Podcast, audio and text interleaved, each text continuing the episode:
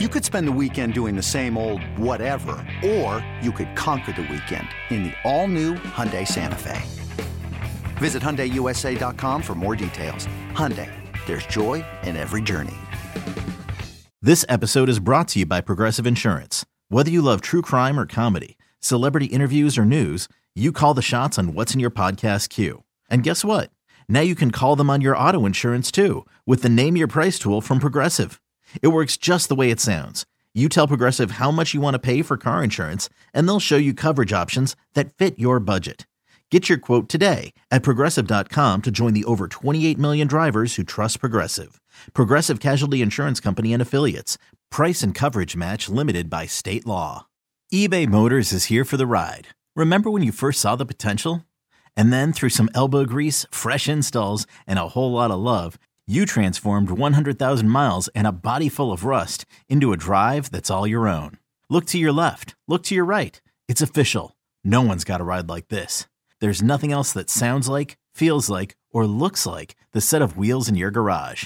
With over 122 million parts, you can make sure your number one ride or die stays running smoothly. So there's no limit to how far you can take it.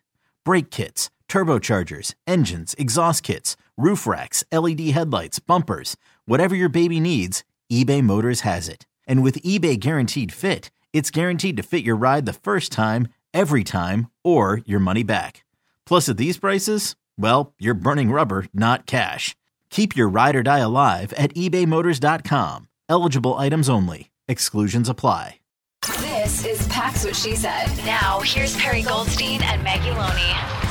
Welcome back to another episode of the Pax What She Said podcast. I am one of your co hosts, Maggie Loney, joined as always by Perry Goldstein, and we are entering week 16, and the Packers are still playing meaningful football.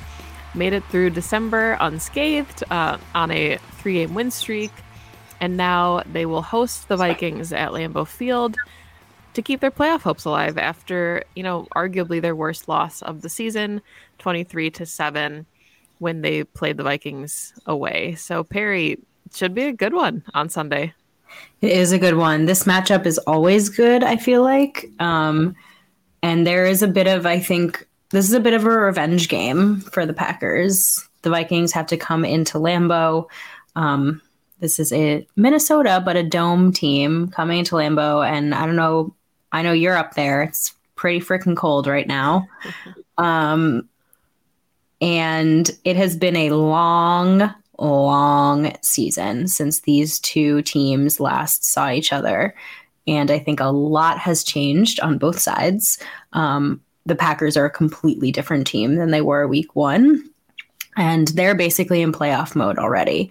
Vikings have clinched a spot. They've clinched the division. They're already in.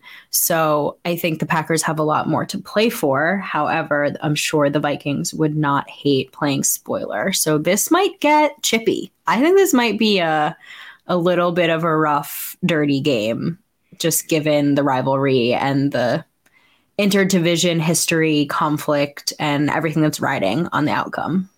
Yeah, and I mean, I think you know the moment's maybe not as sweet for the Vikings, considering that they got their hats and t-shirts a couple weeks ago. But I can remember the Packers winning their hats and t-shirts as NFC North champs in Matt LaFleur's first season in the Viking Stadium, and you know the the taste that that leaves. So I'm sure that there's a lot of players that would love to to snuff out you know the Packers' playoff hopes at Lambeau Field, especially just knowing, you know, historically how these two teams have matched up for so long. So let's kind of go through some of the things, I guess, that make this matchup so much different than week one, because I think a lot arguably has changed, at least for the Packers. Not sure your thoughts on the Vikings, but this is a very different Packers team than what we saw, even, you know, going back five weeks ago, I would say at this point. Yes, exactly. Um, and I think you and I talked about this pre show, but the first and major difference at this point is this offense is actually rolling now. Um, one could argue it's not perfect, it's not quite there yet, but it's certainly better than it was week one and in a place where um, I think that they can move the ball a lot better against this Vikings defense. Yeah, absolutely. And I'm most excited to see, you know, Christian Watson and Romeo Doubs now that they have a chemistry with Rodgers. And, you know, we talk all the time about the chemistry that you build in training camp and practice and the preseason, but we knew it was also going to take some time. And we talked about the fact that, you know, this could be kind of a two year deal where the the rookies don't really get on the same page with Rodgers until next season or, you know, what that would even look like. So the fact that you know, week one started the way it did, and everyone's like, oh no, like it could be kind of a long season for these rookies. We've seen the growing pains, but I think we're also at the point now where this is an offense that's really going to be able to capitalize, assuming that Christian Watson can play, because I know that he was a did not practice this week, but it sounds like hopefully he should be good to go come game time with that hip injury.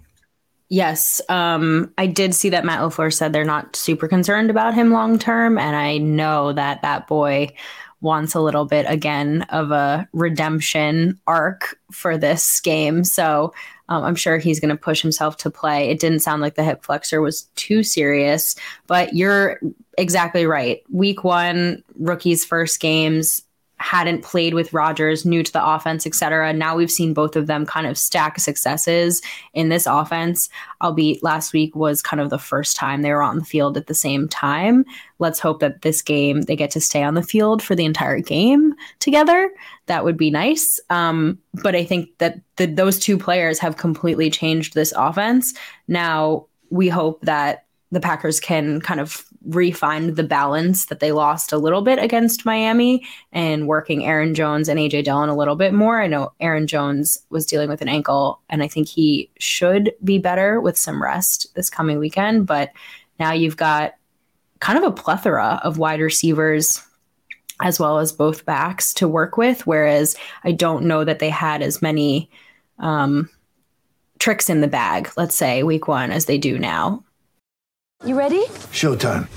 On May 3rd, summer starts with The Fall Guy. Let's do it later. Let's drink a spicy margarita. Make some bad decisions. Yes. Audiences are falling in love with the most entertaining film of the year. Fall guy. Fall guy. Fall guy. That's what the poster said.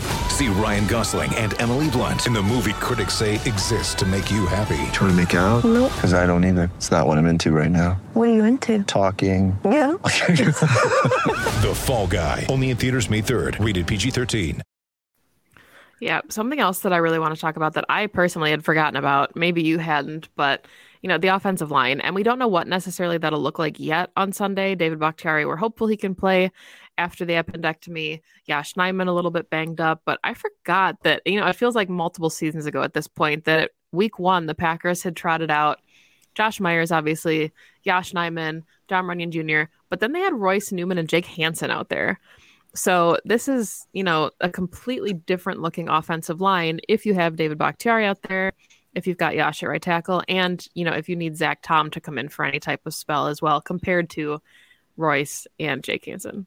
Yes, and I'm so glad you brought that up because two names you mentioned have also been dealing with injuries, but were back at practice today. You have David Bakhtiari back finally from his emergency appendectomy a month ago, and Yosh was back at practice after getting a little banged up against Miami. So they hopefully, as you said, will have their preferred starting five out there. And I just think even like Yosh aside, Yosh has been great this season filling in, but like just having David Bakhtiari back always makes you feel more confident. I'm sure it makes Aaron feel more confident. It just provides like so much more continuity across the line. You're getting one of the best left tackles back against we can talk about the Viking side of things. Defense hasn't been performing necessarily up to the standards that I'm sure the Vikings wish that they were. However, their pass rush is still really incredibly dominant. Danielle Hunter and Za'Darius Smith have been I think everything that they hoped they would be when they brought Z in from the Packers. So you want to have your offensive line out there like ready to go. Yeah, and I mean, one of the names I think we forgot also is Elgton Jenkins, who we know we talked about at yes. pre-show, just signed his four-year, sixty-eight million dollar extension to stay with the Packers long term. At we're thinking the left guard spot, you know, could be left tackle, uh, depending on what some of the moves are that the Packers make this offseason. But he'll be back out there as well. So you're really talking about just a completely revamped offensive line if everybody's good to go. And, you know, it sounds like at this point, all of them are trending towards being able to play, which would make a huge difference, especially even like for the run game, you know, that was not really able to get going week one. If yes. if this line can can generate some push for Aaron Jones and AJ Dillon in the Lambeau cold, I think that's going to go a long way on Sunday. I totally agree, as well as Aaron Rodgers apparently dealing with a little bit of a knee. So I imagine he's not going to be quite as mobile as we've seen the last couple of weeks, which again is fine. You, I think, 39 uh, year old Aaron Rodgers does not need to be scrambling and running around, but extending plays is a little bit of, you know, it's his magic and he might be a little bit more limited. So on top of everything else, you want even more protection for your quarterback when he doesn't necessarily have the same mobility that he's used to having. Yeah, and one uh, one other thing that I've been thinking about too is, you know, we talked about the offense and the difference that the wide receivers can make, you know, with like a healthy Christian Watson, hopefully if he's able to play, and just the cohesion that we're seeing. Aaron Jones had five rushing attempts against the Vikings Awful. in week one. And, you know, I know that every week it seems like we're on Twitter wondering, you know, when the run game is going to pick up, what, you know, what the play calling is like, what the decisions are when there's third and short, second and short, and you're taking shots. But I think that's one thing that we really need to see more of on Sunday if the Packers are going to stay in this game because it's similar to the Dolphins, right? I mean, this is an offense. They've got Justin Jefferson, they've got Dalvin Cook, they've got playmakers across the board that can blow the top off your defense and score relatively quickly in a couple seconds. And you need to be able to at least sustain drives and, you know, finish these drives when the Packers do get into scoring position. So Aaron Jones needs to get the football. Oh, yeah. Oh yeah. And if it's not Aaron Jones, it needs to be AJ Dillon because this is his season and he's had a really nice, I want to say, month of football for him. And this is his weather. This is his time of year. This is when he comes alive. So you want to be controlling time of possession, keeping the ball on the ground. Not to say that I think you can't pass against this team because I'd say I think the the Vikings defensive front is their strength. Um, obviously, Patrick Peterson has been having a little bit of a resurgence in his career kind of year, but the rest of that secondary, I imagine Rodgers is going going to want to pick apart. But you have to get the ground game going. 2400 Sports is an Audacy company.